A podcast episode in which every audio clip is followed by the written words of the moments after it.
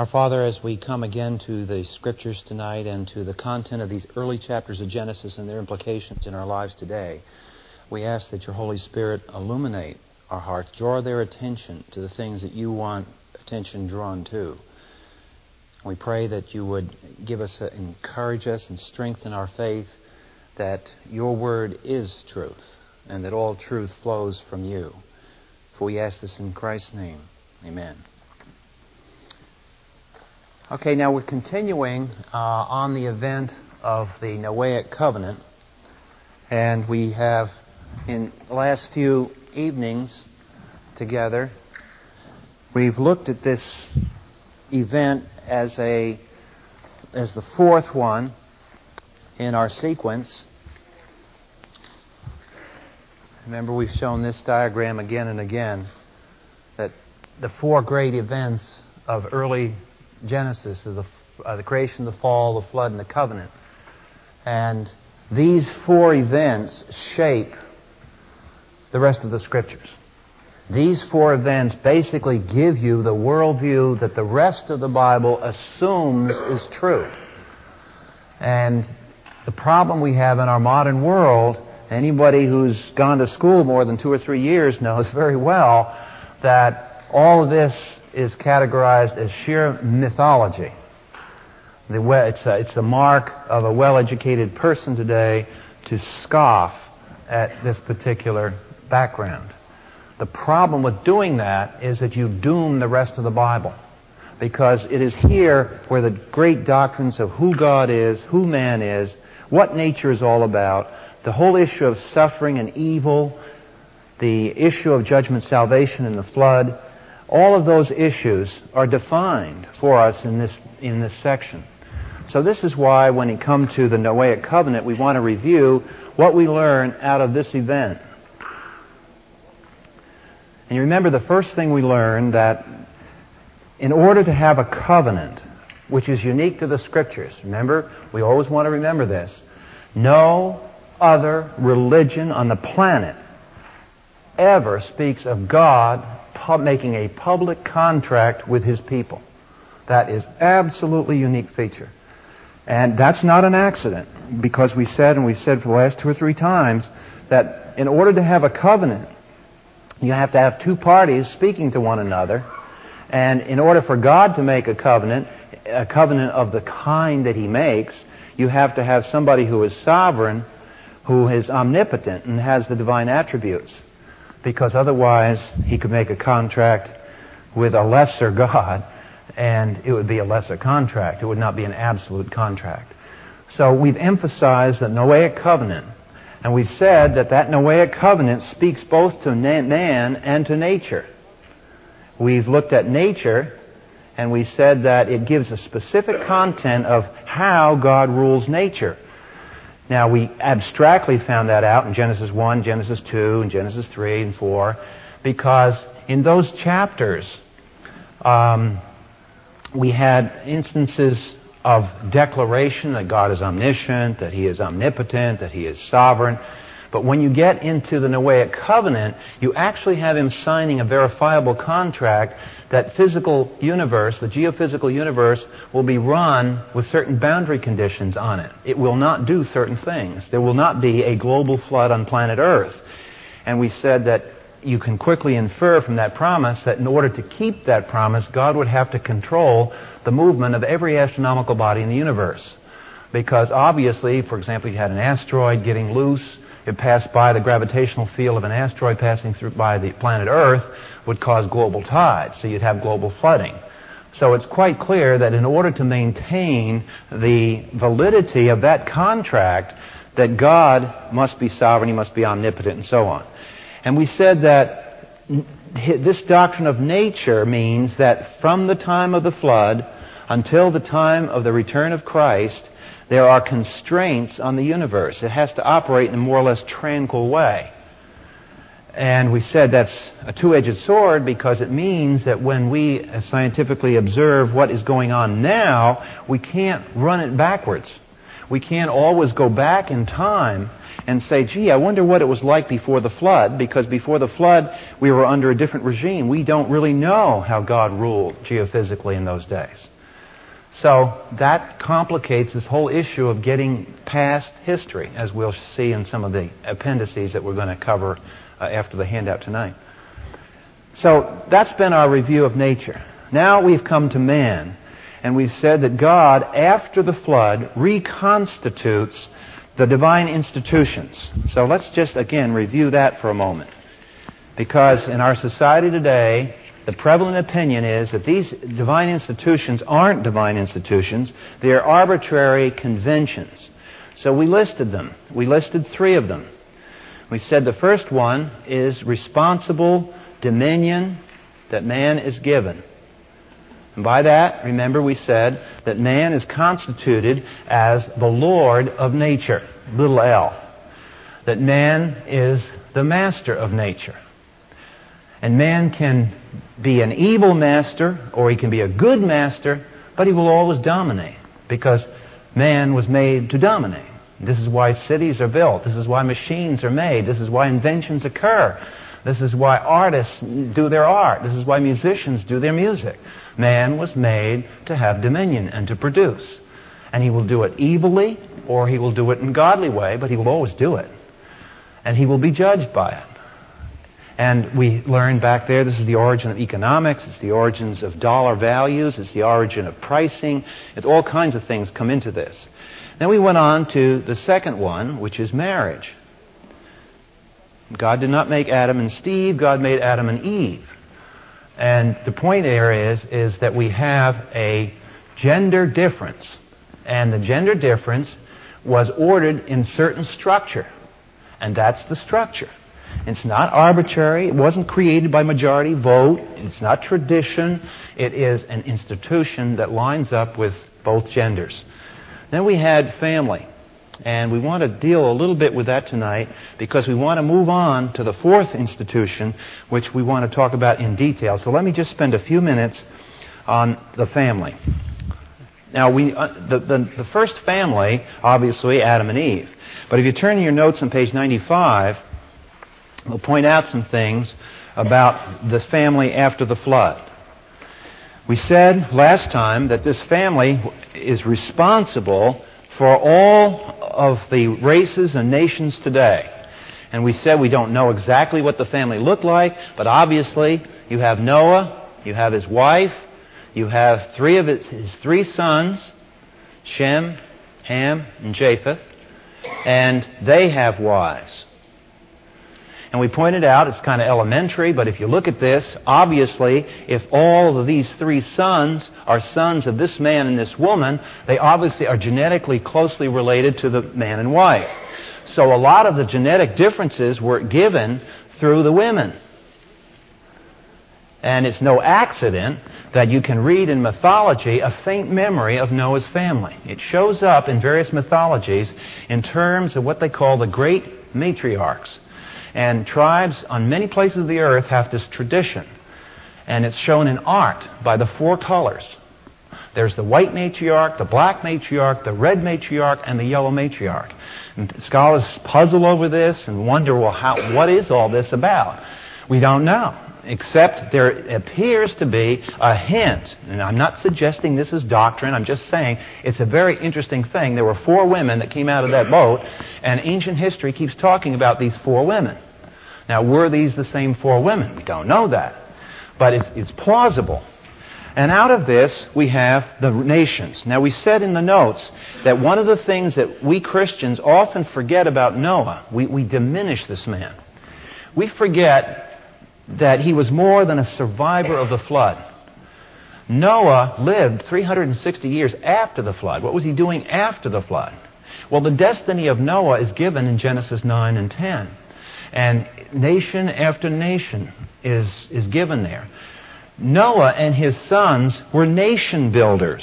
And we said last week that the reason they could do the phenomenal things that they did, and the reason that they could, could, uh, could produce what they did in such a short time was because of the unique longevity decline that was occurring in their time.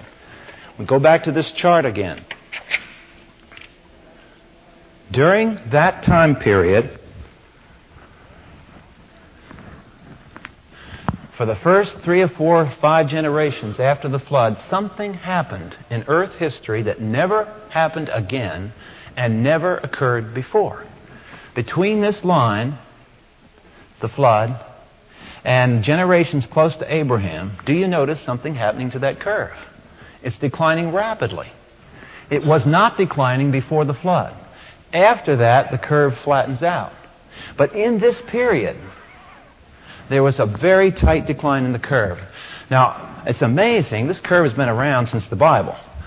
And it's amazing that so few people have ever thought about the implications of that curve. The implications of that curve are enormous for understanding what went on and why civilization literally exploded so fast. And this has been a puzzle for students of history. Why all of a sudden you seem to go from an agrarian thing, or in the evolutionary idea of a gorilla and his bananas, up to building pyramids? How did we get all this knowledge so fast? And if you think about what was going on with this curve, you realize quickly that Noah, his three sons in that first generation, lived way down into these generations. Whereas people born down here with this longevity were also dying at the same time. When you get down to this point in history, within a century or two, everybody died of that original group. Not only did the, the grandparents die, the fathers died, the children died, everybody died. There was a rupture.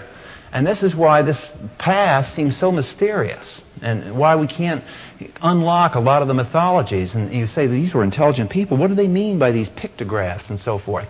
It's all lost because that whole generation, those whole three or four generations, died, and they all died simultaneously. And what was interesting was that the grandparents probably outlived their grandchildren. And this is a phenomena unknown. And this is why the, the Euhemerists that I mentioned here, Dr. Pilkey following them, uh, have argued for years that this is why gods and goddesses were worshipped in mythology. What they were doing was worshiping the powerful, the physical and intellectual capacities of these people. Well, if you turn in Genesis chapter 9, there's that incident that occurred in this first family. So we want to mention what is called the oracle of Noah.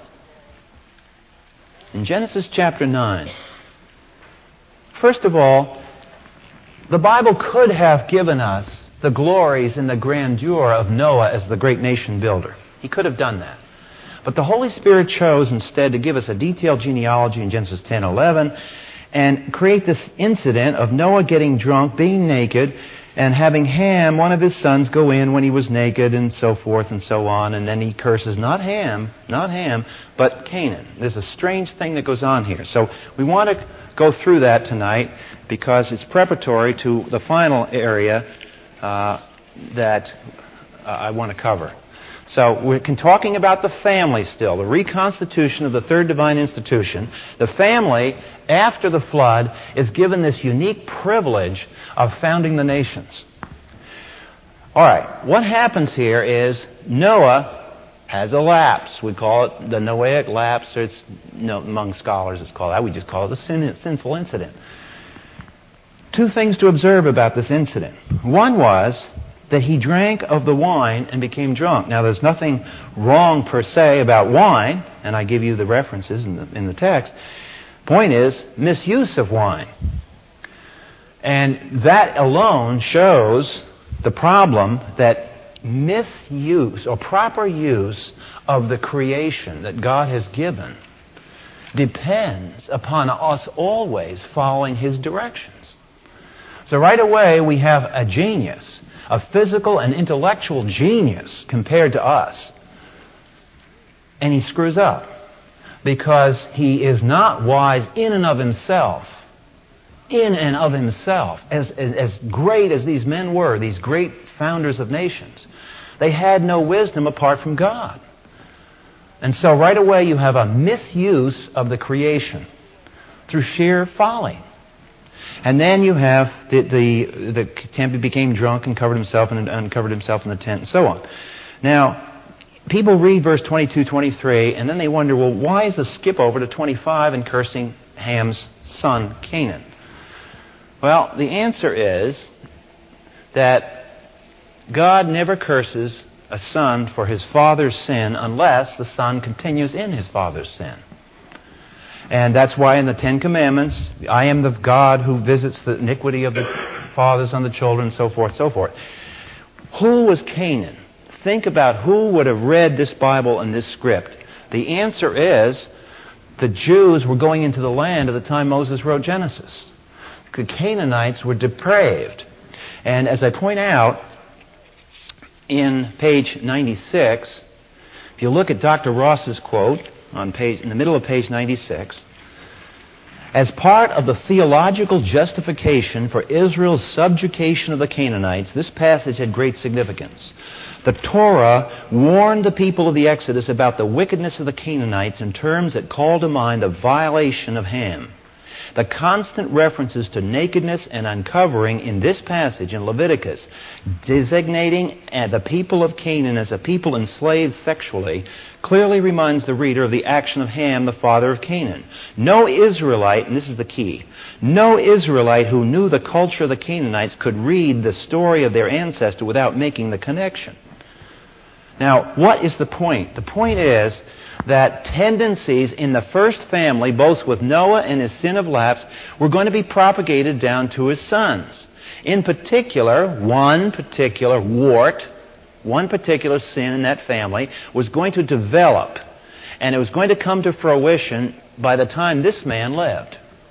And it was going to become such an issue that this subset of the Noahic races, of all the races and nations, this subset, the Canaanites, they were to be eliminated. And it's a picture of God's justice. That to save the rest of the human race, He annihilates this. This is, this is a biblical genocide, no question about it. I mean, they can't apologize for it, it's there. But let's look carefully at it again. Uh, we, next year we'll deal with the Holy War issue. But the point is that we know at least one Canaanite woman that married into the line of Jesus Christ. You know who she was? Rahab. So, how do you explain the fact she survived? Answer because she trusted in the Lord. Any person, any in any one of these three lines, who trusts the Lord would be free of the curse. It's quite clear from the Old Testament that worked that way. These are just generalized statements saying that whenever the lineage, and Canaan was a particularly bad one, Canaanites were really um, their uh, descendants in history, the Carthaginians were their descendants, and relate the Phoenicians were their descendants, and uh, the the, the Car- uh, Carthaginians were eventually wiped out by the Romans.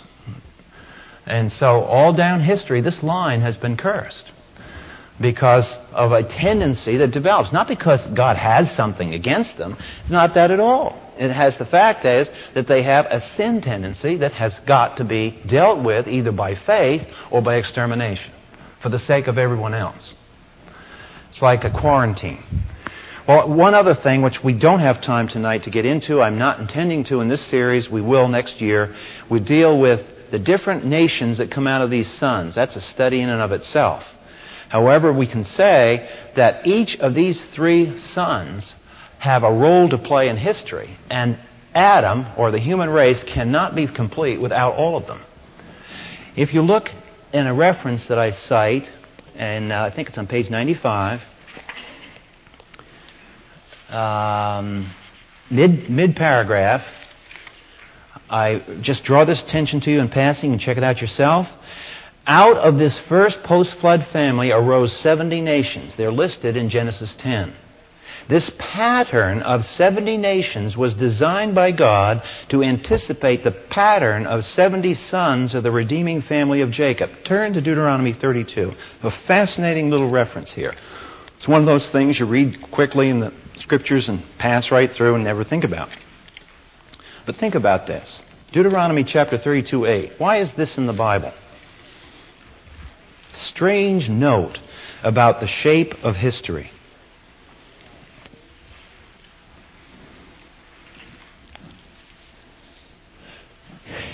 In chapter 32, verse 8 of Deuteronomy, it says, Look at this now.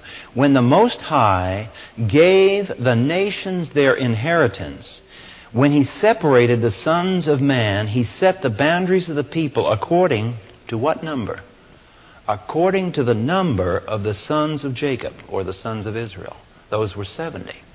And it's interesting, and it's no coincidence, that it's 70 nations also listed in Genesis 10 and 11.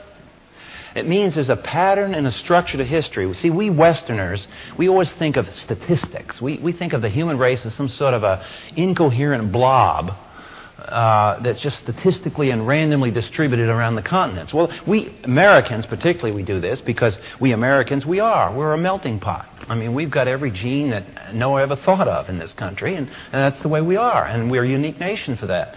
But in many other nations, they're not. They're much more restrictive. Well, my um, Japanese daughter-in-law uh, takes us through Japanese culture. You get off the plane in Tokyo, and everybody's got black hair, and uh, and everybody's about this size, and everybody wears the same size dress. Wasn't it they said about going to a ladies' dress shop and there's only three sizes, and so. I mean, it's every very homogeneous, and this is just culturally stunning. Uh, to, to a person like myself, when I look around, we have all, you know, big, little people, fat people, thin people, every people. So, when, so we aren't used to that. But my point is that there's a structure in this thing, and every one of these sons has a strength.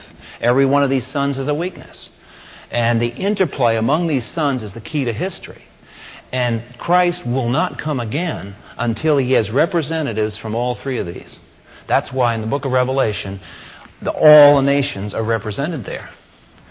There has to be a complete redemption in every sector of the Noah's family because that's an outworking of the covenant. See, this is a fantastic structure to history.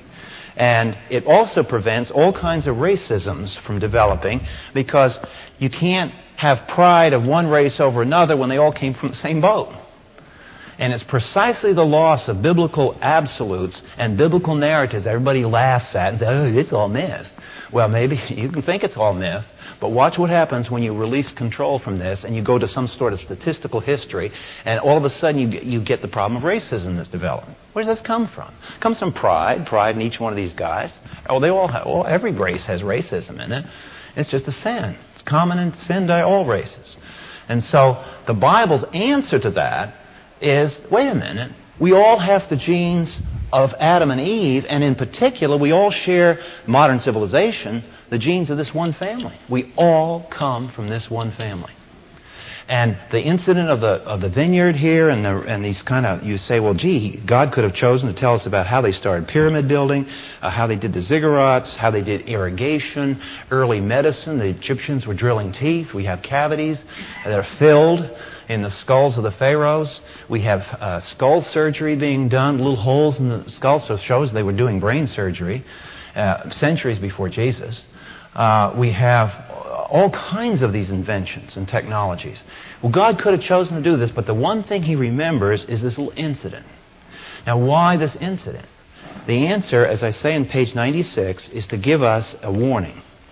So if you look on the page 96, the last paragraph, before I talk about the new divine institution, by revealing this flaw in civilization's founding family, the Bible warns that cultural glory of the Noahic cosmos lacks spiritual life. Mighty though the Noahic nation builders might be, impressive though their technological accomplishments appear, they were still fallen men in absolute need of spiritual salvation. Not only would their diet require the sacrifice of life, but descendants who unrepentantly followed in sin would themselves be sacrificed. Ham's sin, nurtured in Canaan, demanded that Canaan be one day exterminated. The Noahic family of nations would have to pass through a future purging of all unbelief, a purging yet to come on a global scale with the return of Christ. All right, now, as a result of all this and the result of the interplay of sin, we come to a, a new divine institution that was not present prior to the flood. This is the fourth one. And we can develop, we can call it different names kingly authority, or you can say kingdom authority if you wish. Uh, another way of calling it is civil government, the power of civil government. And this was the introduction of capital punishment, which you had in the notes. And people object to this, but I want you to notice down the bottom of page 96 the quote from, John, uh, from Genesis 9. It is very parallel to the commission to be carnivorous in diet, to go ahead and eat the meat, but the life of the flesh, um, you know, you drain out. Kosher type operation. It's where kosher stuff started coming from. Doesn't mean every drop of blood has to be out. It's just a respectful way of the fact that you don't uh, chew an animal. It's just alive with all of its blood and guts, and, and, and just disregard. It's being sensitive to the fact that an animal had to die that you might live. The whole Noahic cosmos is designed on the principle of substitutionary death. Now, we don't like that. But substitutionary death is a principle that applies to diet, and it also recurs now with capital punishment. Read again in Genesis 9. Genesis 9, when God authorizes capital punishment, notice his reason for doing this.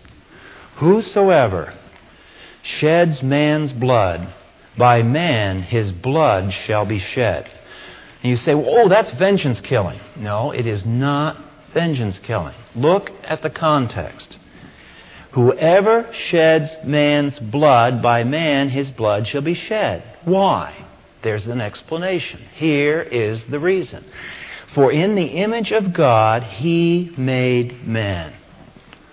Now that is very difficult for a modern reader to understand. Why does God require capital punishment for murder? And the answer is given because every man or woman who is murdered was made in God's image. When you kill an animal to eat, you have to exercise respect for the animal, God says. An animal gave up their life for you. When a human being is killed, an image of God has been destroyed.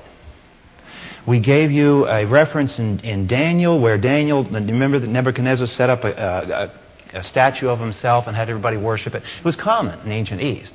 And it's, it's, a, it's a mutilation of a true fact that God set up, as it were, a statue to himself. It's called man. And those who murder are basically come out, it's a hatred that has come to an enormous, powerful expression. And when that happens, what God says, I want murder to be judged. And when he does this, this is the central authorization of all civil power.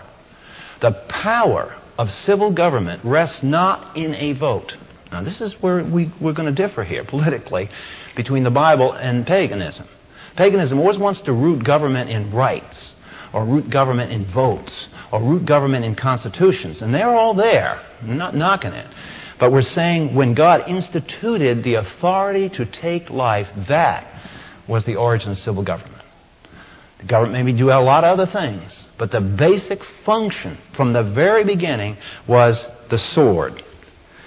Down at the bottom of page 97, we were going to go into this more next next week because we're not going to get over it because I have a guest here that I want to sh- him to share with us tonight. But I want you to read in the bottom page 97 how this was remembered in pagan culture. The Sumerian king lists attest to the new dispensation of human government, claiming that kingship descended from heaven after the flood. Many pagan nations remember this. They keep talking about kingship coming down from heaven. This descent of power was far more like the Christian Pentecost than we can imagine. Its universal Gentile symbol was the ka sign, the pictographic image of a man with arms outstretched at the elbows. In Egyptian art, I can't draw, but uh, this is the form he's talking about. You will see figures in the, in the art with their hands up, and it looks like they're praising God. But if you look carefully at the art, they're not praising God because usually in the art, just above the head and the hands, you'll see something like this. And you'll usually see indications that the crown is descending. It's as though man is reaching up to receive this descending crown from heaven and it's, it's all, it's all permeates mythology. So what Pilkey is pointing out is just an observation that this act, whatever it was that occurred after the flood, was some sovereign, a bestowal of sovereign authority We know that before the flood in Genesis 4, angels had the power of the sword. But it was not to be exercised against murderers. Because remember, Cain murdered. What did God say? I will protect him. It is not, I am not giving you people the power to take life. Then after the flood, he says, I am giving you people the power to take life. Something changed. And we're going to deal with that uh, as we get more into Psalm 82 and we get into some of the arguments for capital punishment. But tonight, I've asked, as, as I asked uh, Cindy Baxter a while back, because she's an English teacher and she was into the thing of language when we were going through it, and I had her share some things to let you realize that what we're talking about here has repercussions in the real world. We're not talking about some fairy story out disconnected from reality here. The Bible's connected to the real world. So they asked Gary Settle, who was in the Baltimore County homicide group, to share some of his experiences as a policeman with the sin of murder. Gary?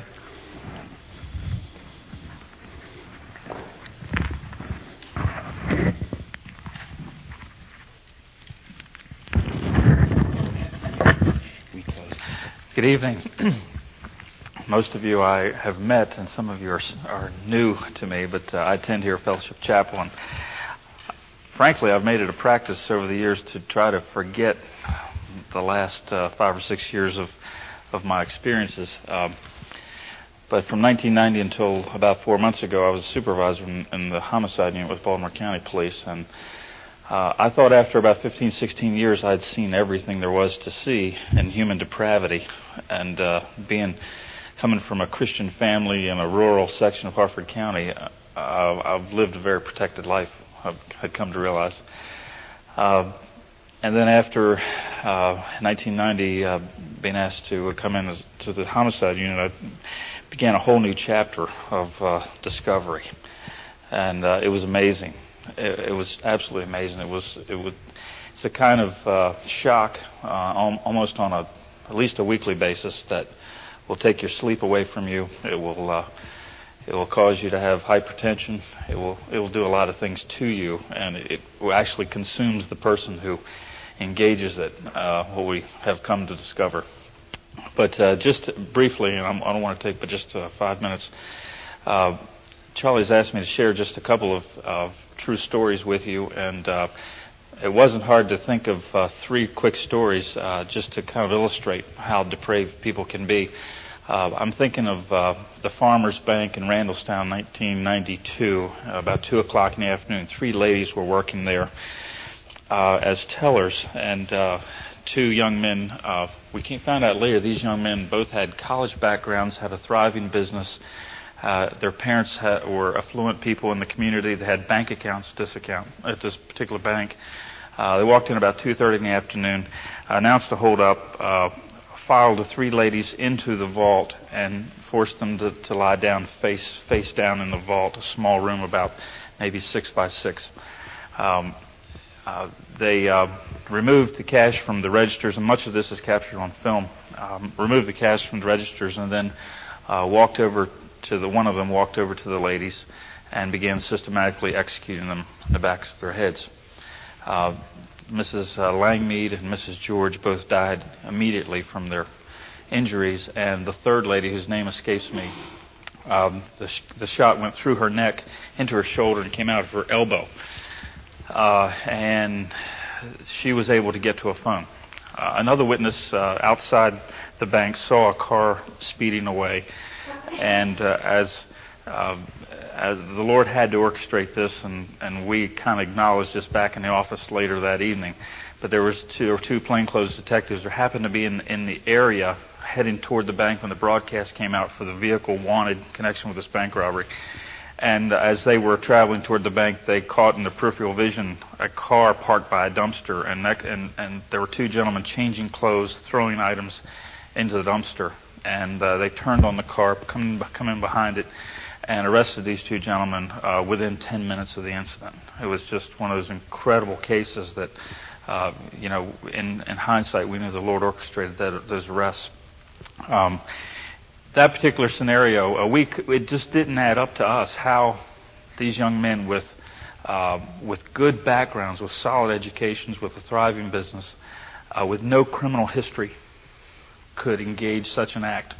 And I, I always tell folks, I don't have to explain why. I just have to explain what happened, because I can never explain the depths of depravity would cause people to, to do this to, uh, to to three ladies who were just doing their job. I can't explain it. Uh, we did prosecute the principal uh, in that we both both were convicted. We prosecuted the principal under the death penalty. He had he got a change of venue to Harford County, and the judge in Harford County uh, felt that there was reasonable doubt that he was in fact the trigger person because they were both covered in their masks. So he used that out to uh, spare this young man's life and gave him life without parole. Um, the, another tragedy within that story was that Mrs. George's uh, husband was working at the gas station next door, and uh, and uh, uh Charlie, I believe, uh, told me that he saw the the uh, evening news that night and uh, saw a, a young child and uh, being held by his father, crying there by the corner of that gas station or near the bank, and that was uh, Mr. George and one of two sons that Mrs. George uh, left behind. Just a very tragic story. I can't explain why these things happen. Um, we generally handle about 40 homicides a year, which is minimal compared to other jurisdictions, but it kept us very busy. Um, another case comes to mind. Um, there was, uh, we got the call one morning uh, at the office about 10 o'clock one morning of a uh, of found found body in, a, in, an apartment, and we got to the apartment in Essex. And uh, this, here's how the story, uh, in hindsight, this is how this is what occurred. A gentleman named Michael Reese, uh, estranged from his wife and two sons. Uh, he had agreed to babysit the two sons while she went out in the night the night before. Something during the course of her being out on the town, him being home with her two with their two sons something went on in his mind. We can only explain it in hindsight as this domestic, passionate dominance that men tend to have over their, their wives and families. But uh, to make a long story short, when we arrived there the next morning, uh, Mrs. Reese was uh, stabbed multiple times, lying face up in the living room of their of, the, of their home. Uh, and then we proceeded to the second floor of the uh, townhouse, and we found two young boys there. Um, both young boys, they were about five and seven years of age. Both the young boys uh, had their hands bound behind their backs, uh, duct tape around their faces, so they presumably so they could not scream. And both boys were stabbed in the chest uh, multiple times. This was his own flesh and blood. Uh, some of our detectives uh, had a problem dealing with that. Uh, and which happens frequently when children are involved because most of us have small children and we identify you know with that event and it's it's uh, oftentimes we have to bring some fresh people in or give people a break and get them away from it for a couple of hours go let them get a cup of coffee go for a walk because you know you identify this as your children particularly if they're of the same uh, sex or race and, and you know the, the identity is very strong in those situations uh, one last story and I'll, um, I'll sit down um, Another tragic story that comes to mind. Uh, that was a case of domestic dominance, uh, essentially, and his uh, fears or his paranoia, if you will, that his wife was out with someone else. She didn't arrive home till about four in the morning, and something tripped this guy. It took about two weeks to turn him up. Uh, we got him through using America's Most Wanted, and uh, he was he was downtown hiding with a new friend he had made, and and she finally came forward and gave him up. Uh, the last story I'll tell you is uh, from another direction. It, it, uh, every year in, in that unit, things became more and more violent. Uh, and we began to see, uh, we've begun to see over the last two years a predator kind of criminal. Um, it's particularly associated with the drug trade, but these people, uh, th- this predator criminal preys on other drug dealers. And essentially what they do is they identify soft-core drug dealers and they'll ki- actually kick their door in or they'll they'll shoot them down in cold blood and take their drugs. They prey on other drug dealers and uh, other, under the presumption that dr- one drug dealer is not going to complain if he gets robbed, obviously. So the police aren't going to be involved in that situation because um, it's a, another drug dealer complaining against, about another drug dealer. So they they prey on each other. Uh, this particular scenario came home to Baltimore County in uh, winter before last. Uh, got a call one morning of uh, a gentleman named John Temple. He lived lives in the Parkville area. John and his wife Lorraine, uh, quiet young couple, just had moved into, just had been married, moved in, had their own apartment. Uh, both of them working, uh, young young couple, both of them working hard. Uh, John went out to start his car uh, on a cold, I believe it was a December 4th morning of uh, 1994, and he uh, uh, his car was found running about 9:30, and that uh, spawned some phone calls to check on his well-being. And upon checking, John was found in his apartment. Um, he he uh, also his uh, his feet were bound by shoestrings. His hands were bound behind his back. He uh, his mouth was duct taped. He had a plastic bag over his head. It was steamed up inside, indicating that he had suffocated. He had a couple of superficial stab wounds to to his neck, and then into the the, around the corner and in the kitchen area, we found Lorraine, his wife, had met a similar uh, demise. Uh, her her bag was not fogged up, however, and her throat was cut more deeply. But essentially, as we began began to understand, they had been targeted by predator uh, uh drug ripoff types, and uh, they had agreed to store a small quantity of drugs at their apartment uh, in exchange for money from a friend. And uh, because they had stored that quantity of drugs there, they became, became targeted by these predators and uh, decided to to, uh, to hit them for their for their drugs, and essentially that's why they died. Their crime in this was storing a small quantity of drugs for a friend, uh, and they died because of that. Um, but uh, I again, I can't explain. Uh, I could tell you stories all night long. I just soon not. I'd rather hear Charlie teach. Uh, but the depravity of, you know, it, why would the Lord put me in a situation to experience all that? I don't understand that. Maybe in some day uh, I will, but up until uh, about four months ago, that was the job I did. And um, now I'm in a little softer job, so me to spend more time at home. But uh, thank you, Charlie, for the opportunity to share this.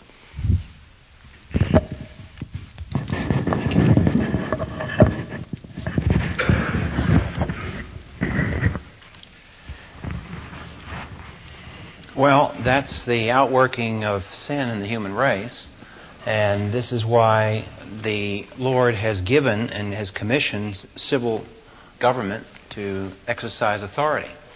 What I want to do in the uh, rest of our time is start with Genesis 4, uh, where the sword first appears, or Genesis 3, where the sword first appears, and walk you through some of the key passages in the Bible uh, as to who has his hand on the sword's handle. So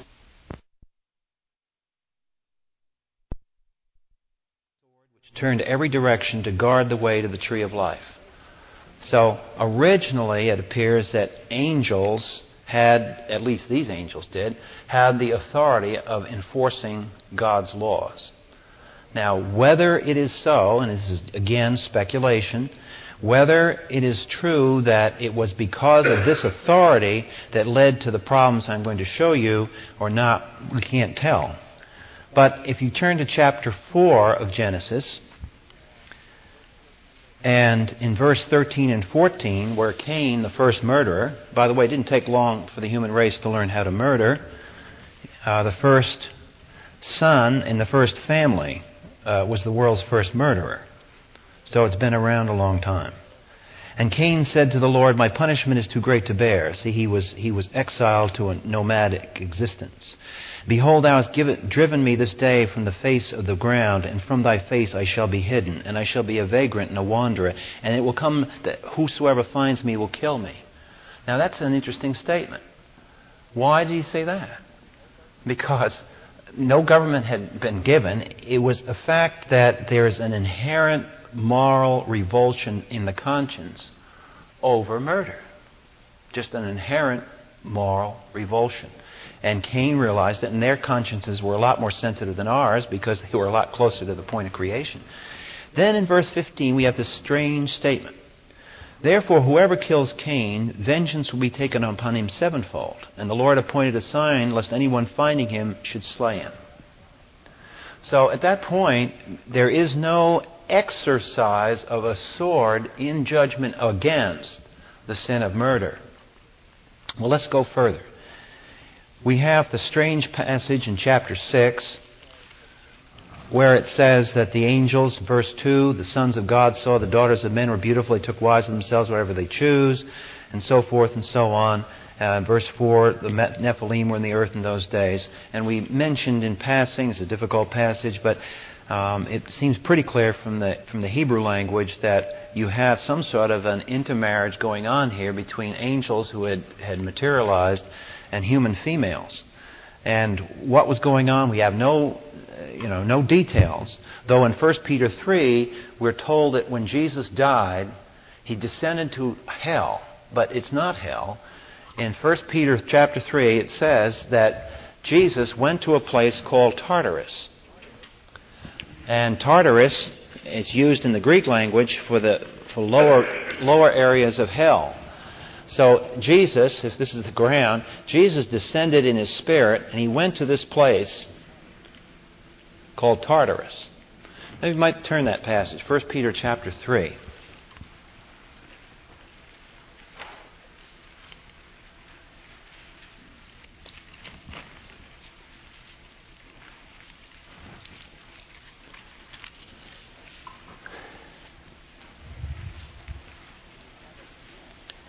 And we have, a, again, one of these mystery passages in the Bible. It's so tantalizing, and it goes through so fast, and it just leaves you. But in 1 Peter 3 18, Christ died for sins once for all, the just for the unjust, in order that he might bring us to God, having been put to death in the flesh, but made alive in the Spirit. In which also, that is, in the Spirit, he went and made proclamation to the spirits in prison, who once were disobedient when the patience of God kept waiting in the days of Noah. It's a strange passage. But it appears that he went and he made an announcement. It's not the God word for preaching the gospel here, it's just an announcement. That he went here and there were certain spirits that were incarcerated in Tartarus. And when Jesus was successful on the cross and died, he went down there and made an announcement. Theologians have speculated what was the announcement. And the best speculation you come up with is, I made it. You people tried to stop me.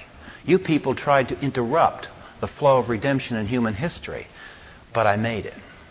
It was, it's a victorious proclamation of the fact that the cross was successful, which then, by way of implication, makes you think that perhaps the angelic beings and whatever was going on in the, in the days of the flood, there was a far more diabolical agenda going on than maybe at first appears. That perhaps this was sort of a genetic manipulation to destroy humanity itself and prevent God from incarnating in a genuine human body. This could be. So we have these strange things, and I, I mention these only to show, and there's also a common passage in Jude, to show that something happened at the time of the flood to cause the establishment of this new institution. And it was this new institution that particularly was given the authority to take the sword that previously only angels could wield and begin to use that sword. So we turn now to Romans chapter 13 because it's a New Testament passage. And people often say, but this was Old Testament. That Old Testament so fierce. But in the New Testament, it isn't. Not at all. The fourth divine institution of civil government continues in New Testament times. And in Romans chapter 13, Verse 4 is the classic statement. For it is a minister of God to you. And he's talking about the rulers. And he's talking about civil authorities. Not talking about the church here. These aren't the elders. It's not the church. For it is a minister of God to you for good. But if you do what is evil, be afraid, for it does not bear the sword for nothing. For it is a minister of God, an avenger, who brings wrath upon the one who practices evil. And then it adds an interesting statement. Wherefore it is necessary to be in subjection not only because of wrath, but also for conscience sake. So civil government acts as an addition to, on the inside, you have inner conscience, which is the uh, thing that corresponds to God's holiness in the, in the spirit of man. You have on the inside conscience, but conscience alone was insufficient to prevent the domination of society by evil. So the answer to the grand experiment before the flood is that anarchy, that is, minimum government, no government authority, yields mob violence. Always has. Anarchy will always yield mob violence. And that's what happened prior to the flood. Total, out of control mess. And people can say and resent it. They can resent the military. They can resent the police, all they want to. But every time you see a policeman, every time you see a soldier, you are watching civil power. They are the civil power. And it is a reminder, just as every time you eat a piece of meat, that this civilization, since Noah's day, people die in order that life might go on. And the life of the murderer is taken in order that the life of everybody else be saved. Very clear cut that that's the justification of the Scripture. You may disagree with it, but that's what the Scripture says. And we're left there. Now, if we come over to um, page 98, we'll talk just a little bit about arguments and objections to capital punishment.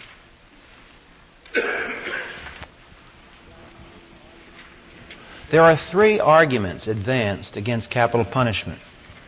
And by the way, the argument against capital punishment is also the argument against just war, the idea of, of the military. The three arguments are, in paragraph, third paragraph, I never forget I was in a trial one time, I was called jury duty. It wasn't a murder trial, but it was something, something else, a robbery or something.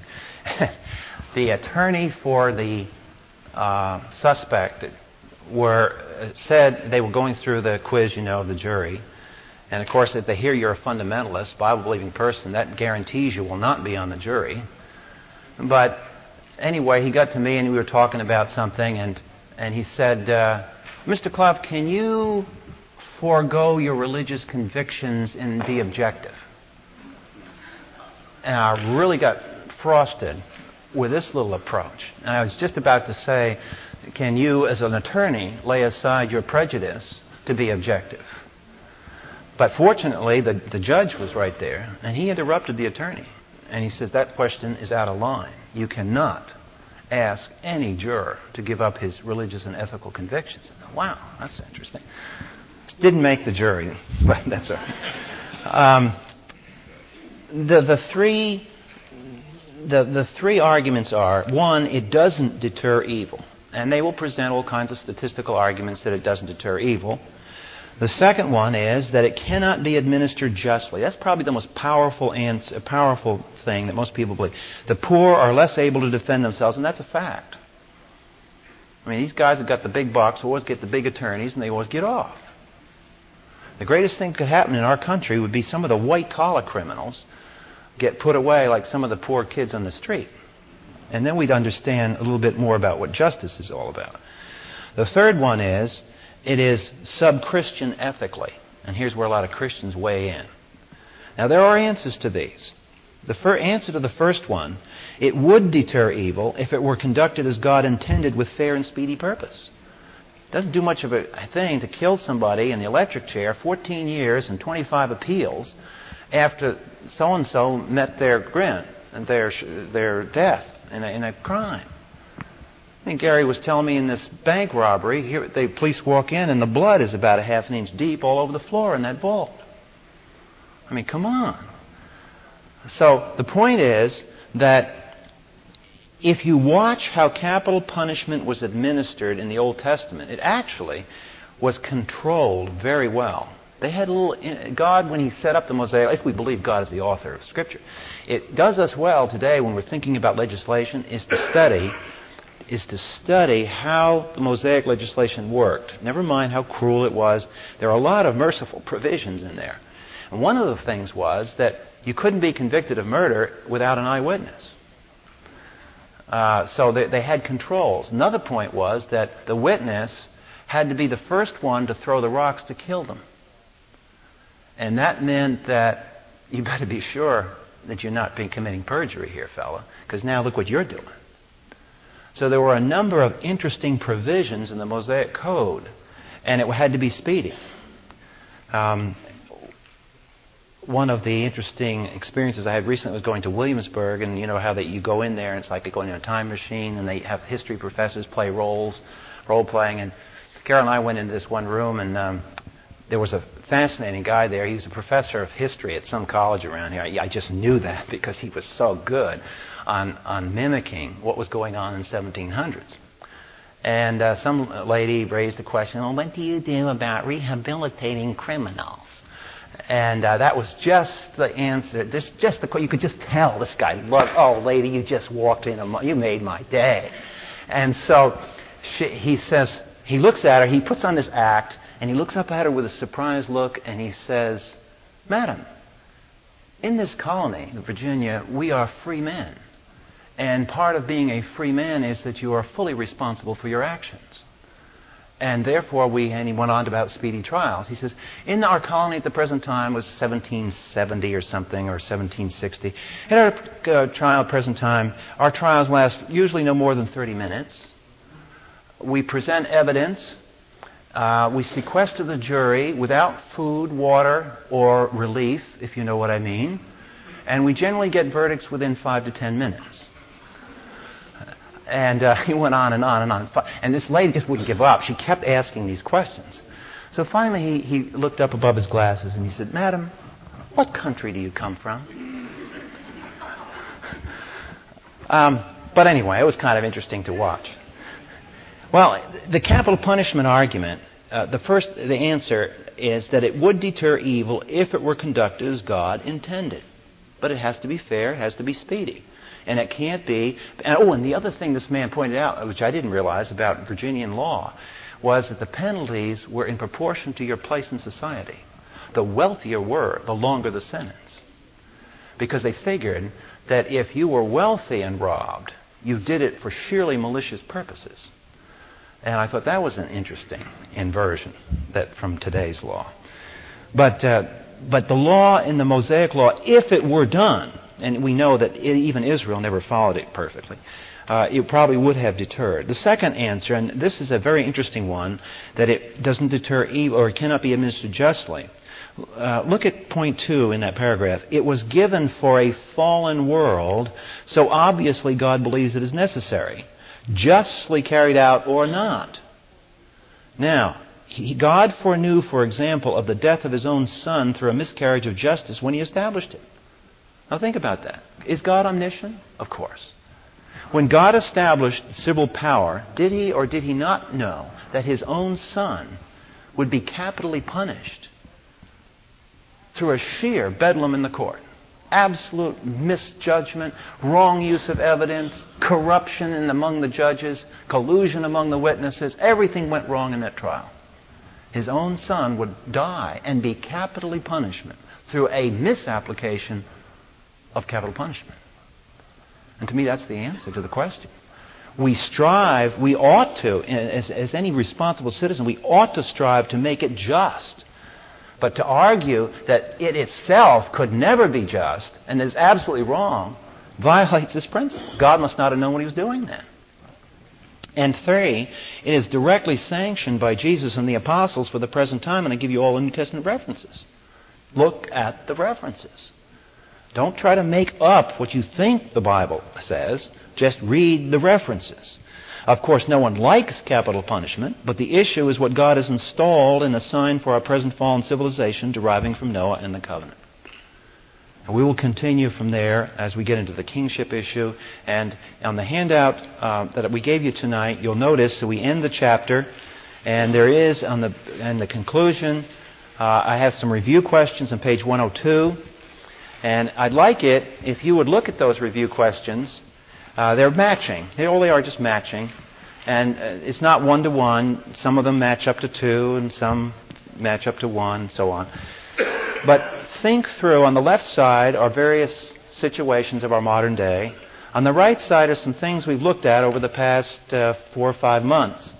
And I'd like it if you started thinking about that. And I'd like some little discussion next week. So if you could be prepared to have some discussion about why you would meet, for example, a tragic accident that appears meaningless.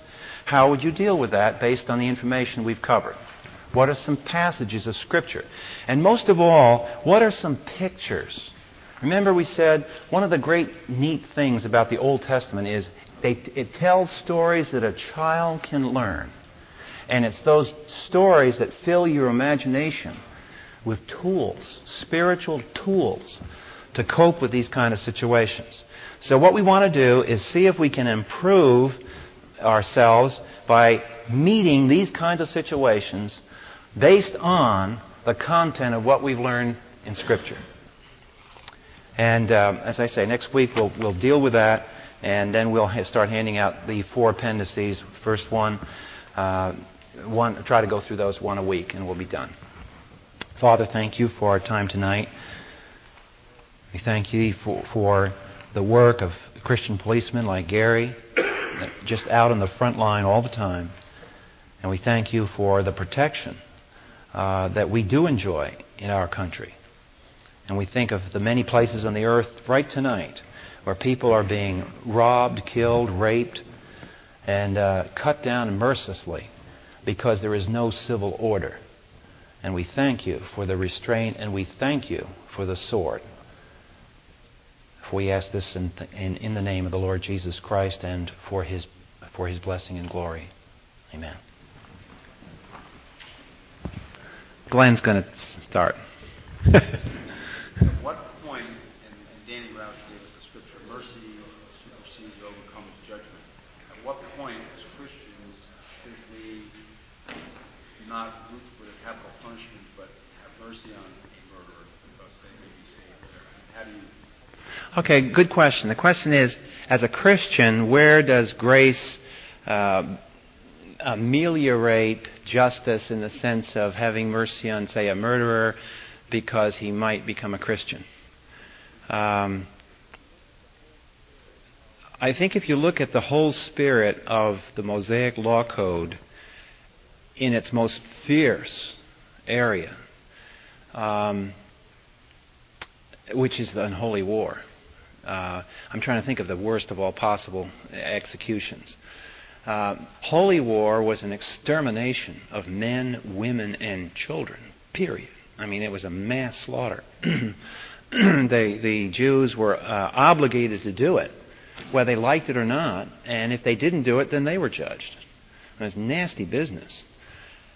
In the middle of that holy war, there stand certain stories so that as you look at Numbers and Deuteronomy, when the holy war was going on, the Holy Spirit drew attention to people like Rahab into marrying with Caleb and Joshua. Now, what is what are these stories telling us? The book of Ruth is another example. Ruth was a was a Gentile. Why was she not only spared in the Transjordanian campaigns, but why did she enter, come into the very messianic line by marriage? And the answer that you get from the stories is that in all of those cases, there were people who responded in faith, regardless of their past sins. I'm just I'm not saying this is the guideline. I'm saying it's an A guideline. That looking at how the Holy Spirit describes history when he was asking people to go execute other people, it's interesting that the other people that were being executed were spared when they bowed their knee to Jesus Christ, or as he was known in the Old Testament. That's one, I think, pertinent part of Revelation that works with this problem.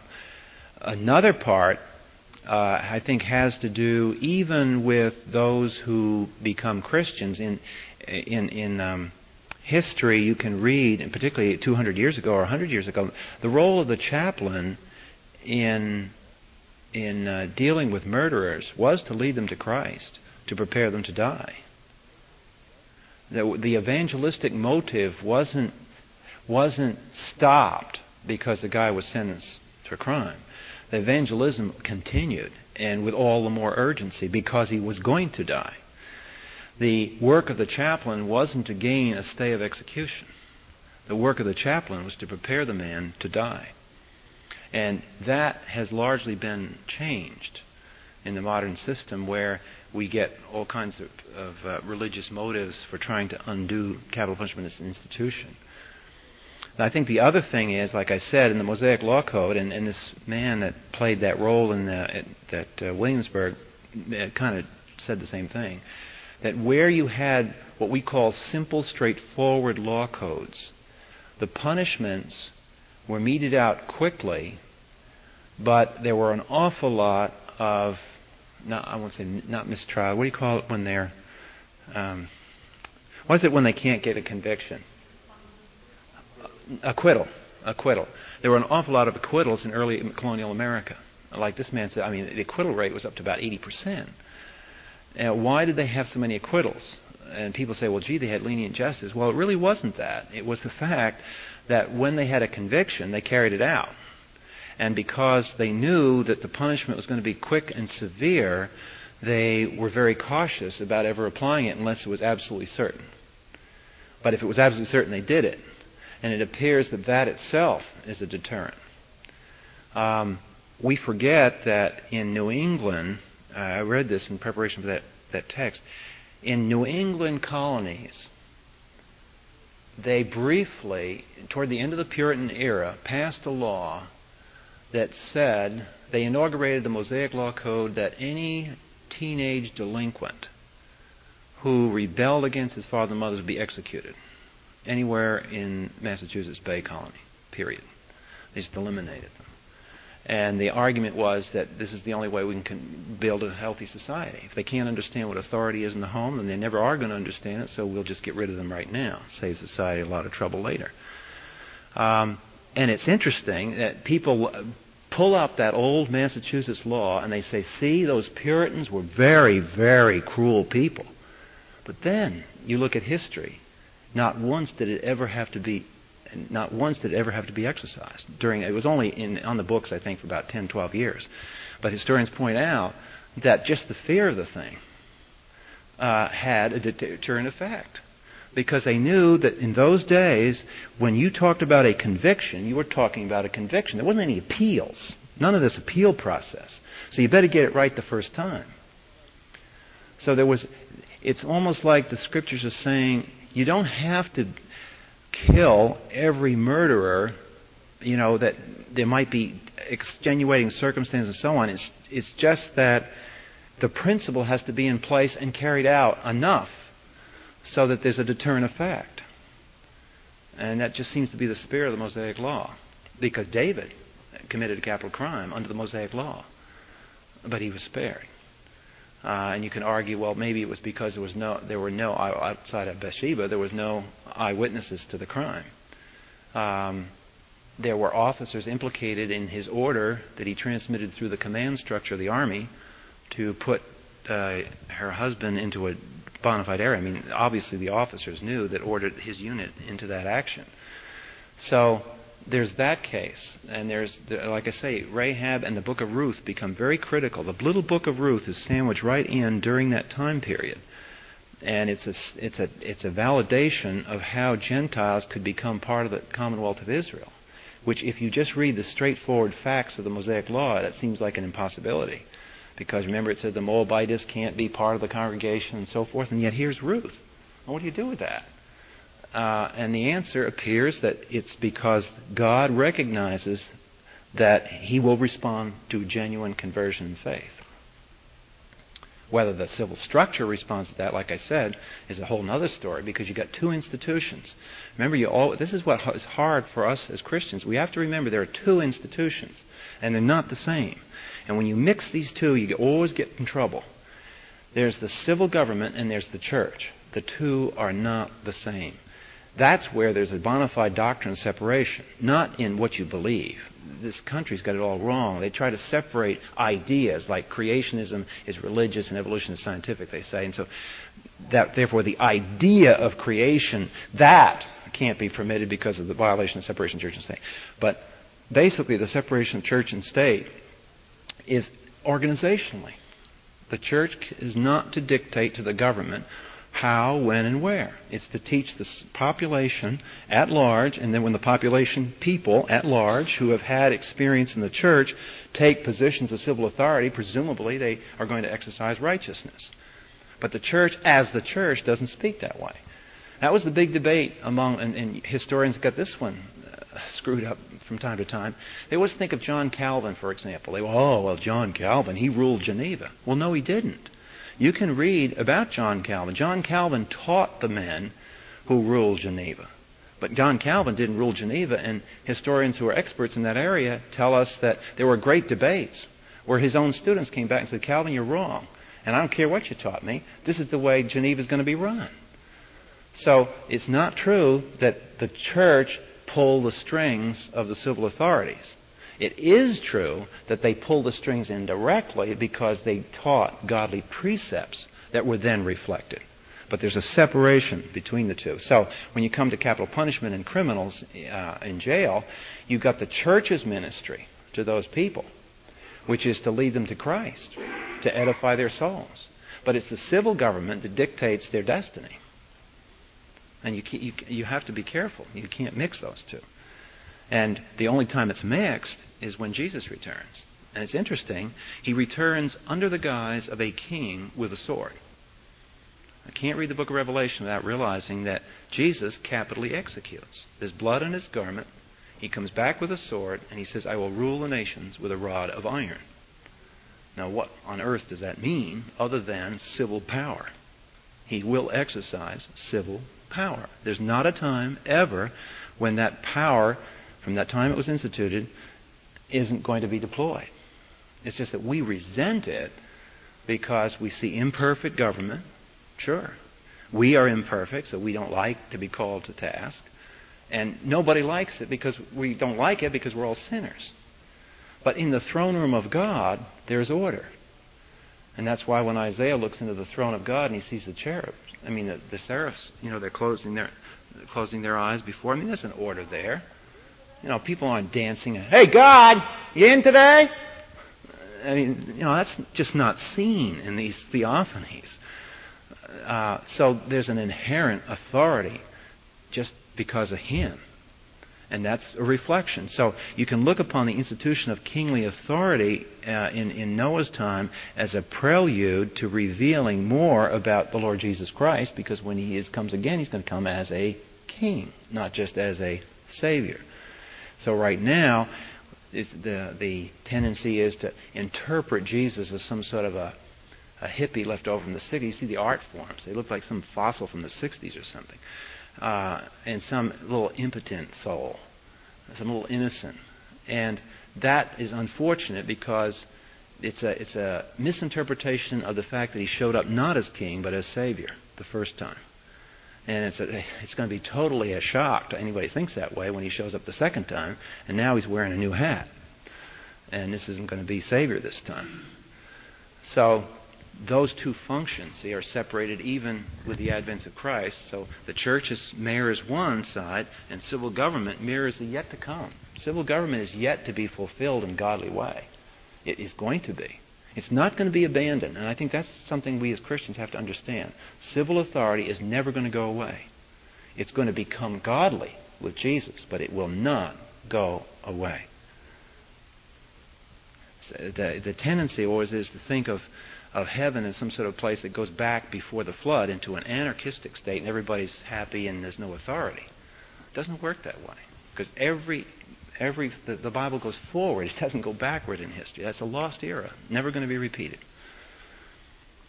So civil government, the institution was a profound moment in, in history.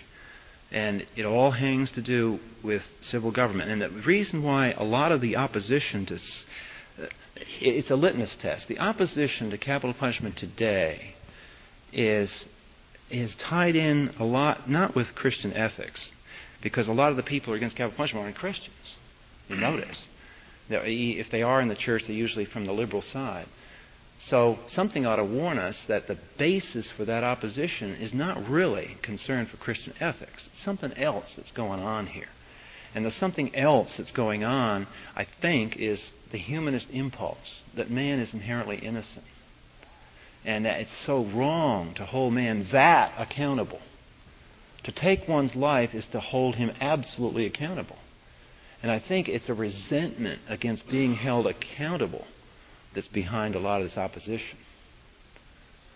This is why um, those of us who, who have been in the military for any length of time deeply resent um, people like our president, who we feel did not oppose war as, for example, the Mennonites in Pennsylvania. As a military person, I can, I can have very great empathy for a pacifist, a genuine pacifist who, in principle, I, I think he's wrong, and I'll debate him on Scripture, but I can accept him because he's doing it out of a principle that applies in every situation. But this selective draft dodging that goes on uh, is deeply offense to those of us who, who are in the military because we feel like that's just arbitrary copping out um, when you just don't feel like personally uh, being responsible. So that's the the military side and the police function are the two most visible forms of civil government. The the judge and the laws are very deeply reflective of God Himself.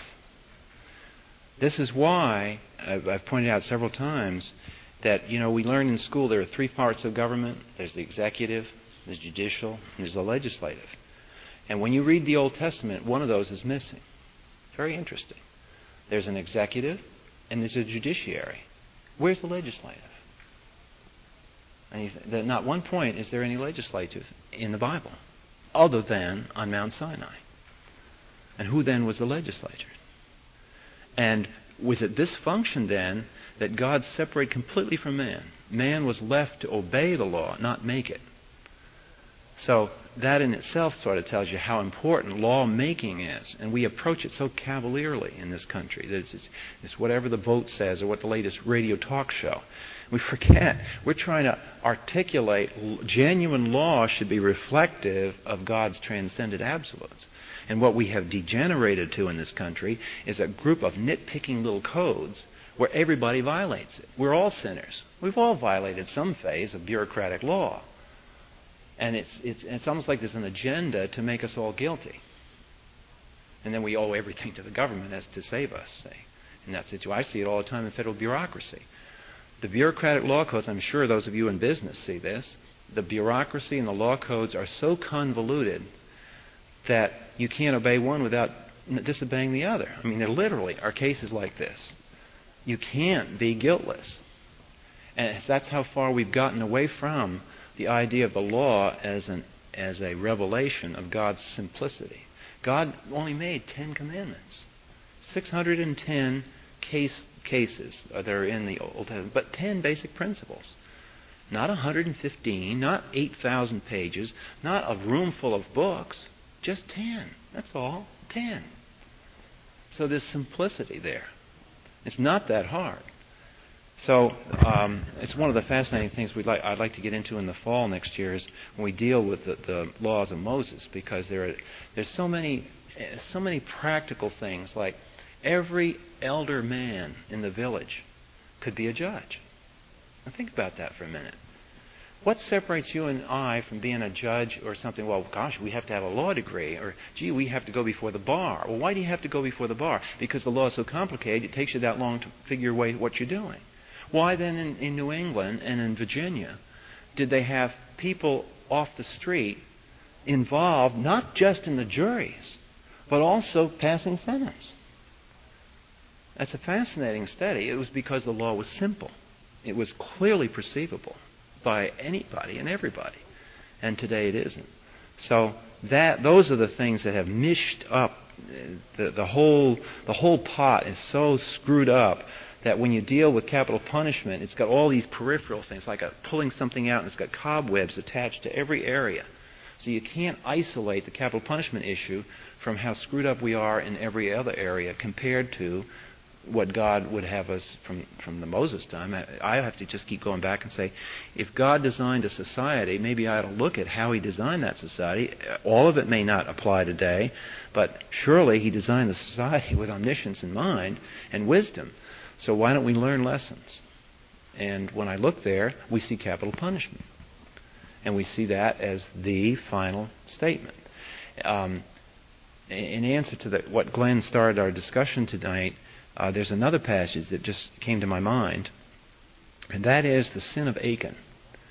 If you read the book of Judges, watch how Joshua applies the sentence of capital punishment. It's very interesting. It's done with mercy. Eventually, Achan is killed. And it's about Judge, Joshua 8 or 9, somewhere in there. I think it's 8. And you watch when they come to trial what Joshua does and his appeal to that per, to Achan who had committed a capital offense. And watch how Joshua works with him. It's a very merciful passage. Joshua is trying to get him to acknowledge his responsibility in sin. And then he's killed.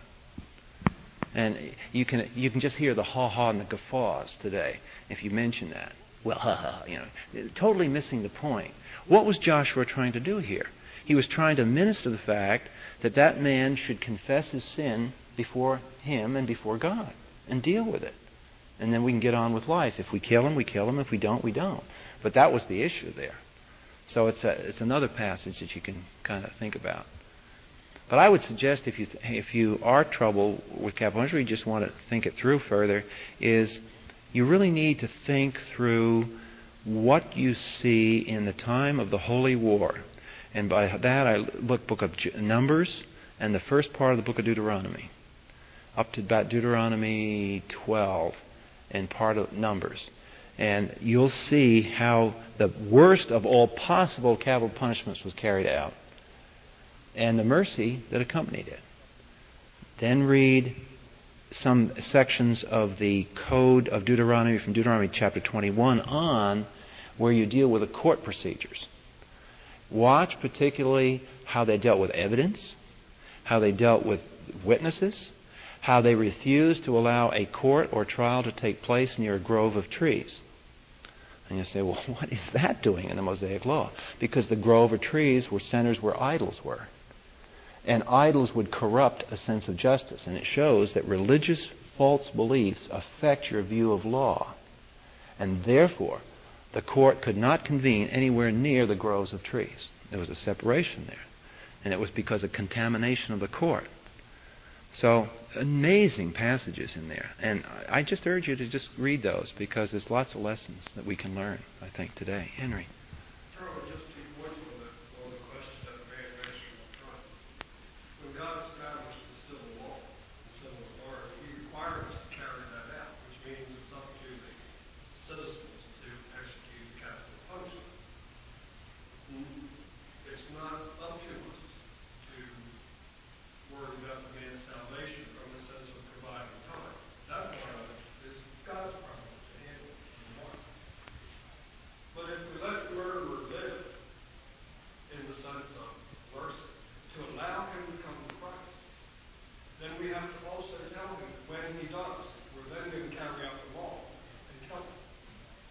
Mm-hmm.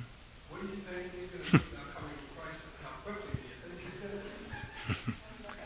but then, but isn't that what you have to do? You say to the murderer, look, we're going to be merciful and not kill you. We're going to give you time to be saved. Then we have to do God's law, it says. Mm-hmm. Interesting point. Yeah.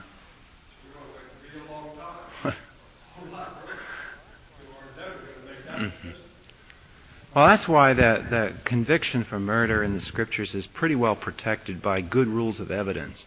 It's just good court procedures, and that's what you read about in the Mosaic Law. And half the time, we just don't have good court procedures. I mean, uh, you know, people like Gary, they do their job. They try to collect the evidence, and you know, it must be very frustrating to have to spend hours and hours and hours on these cases, and then you go in a courtroom and uh, and it's all gone. I don't know how you guys keep doing your job.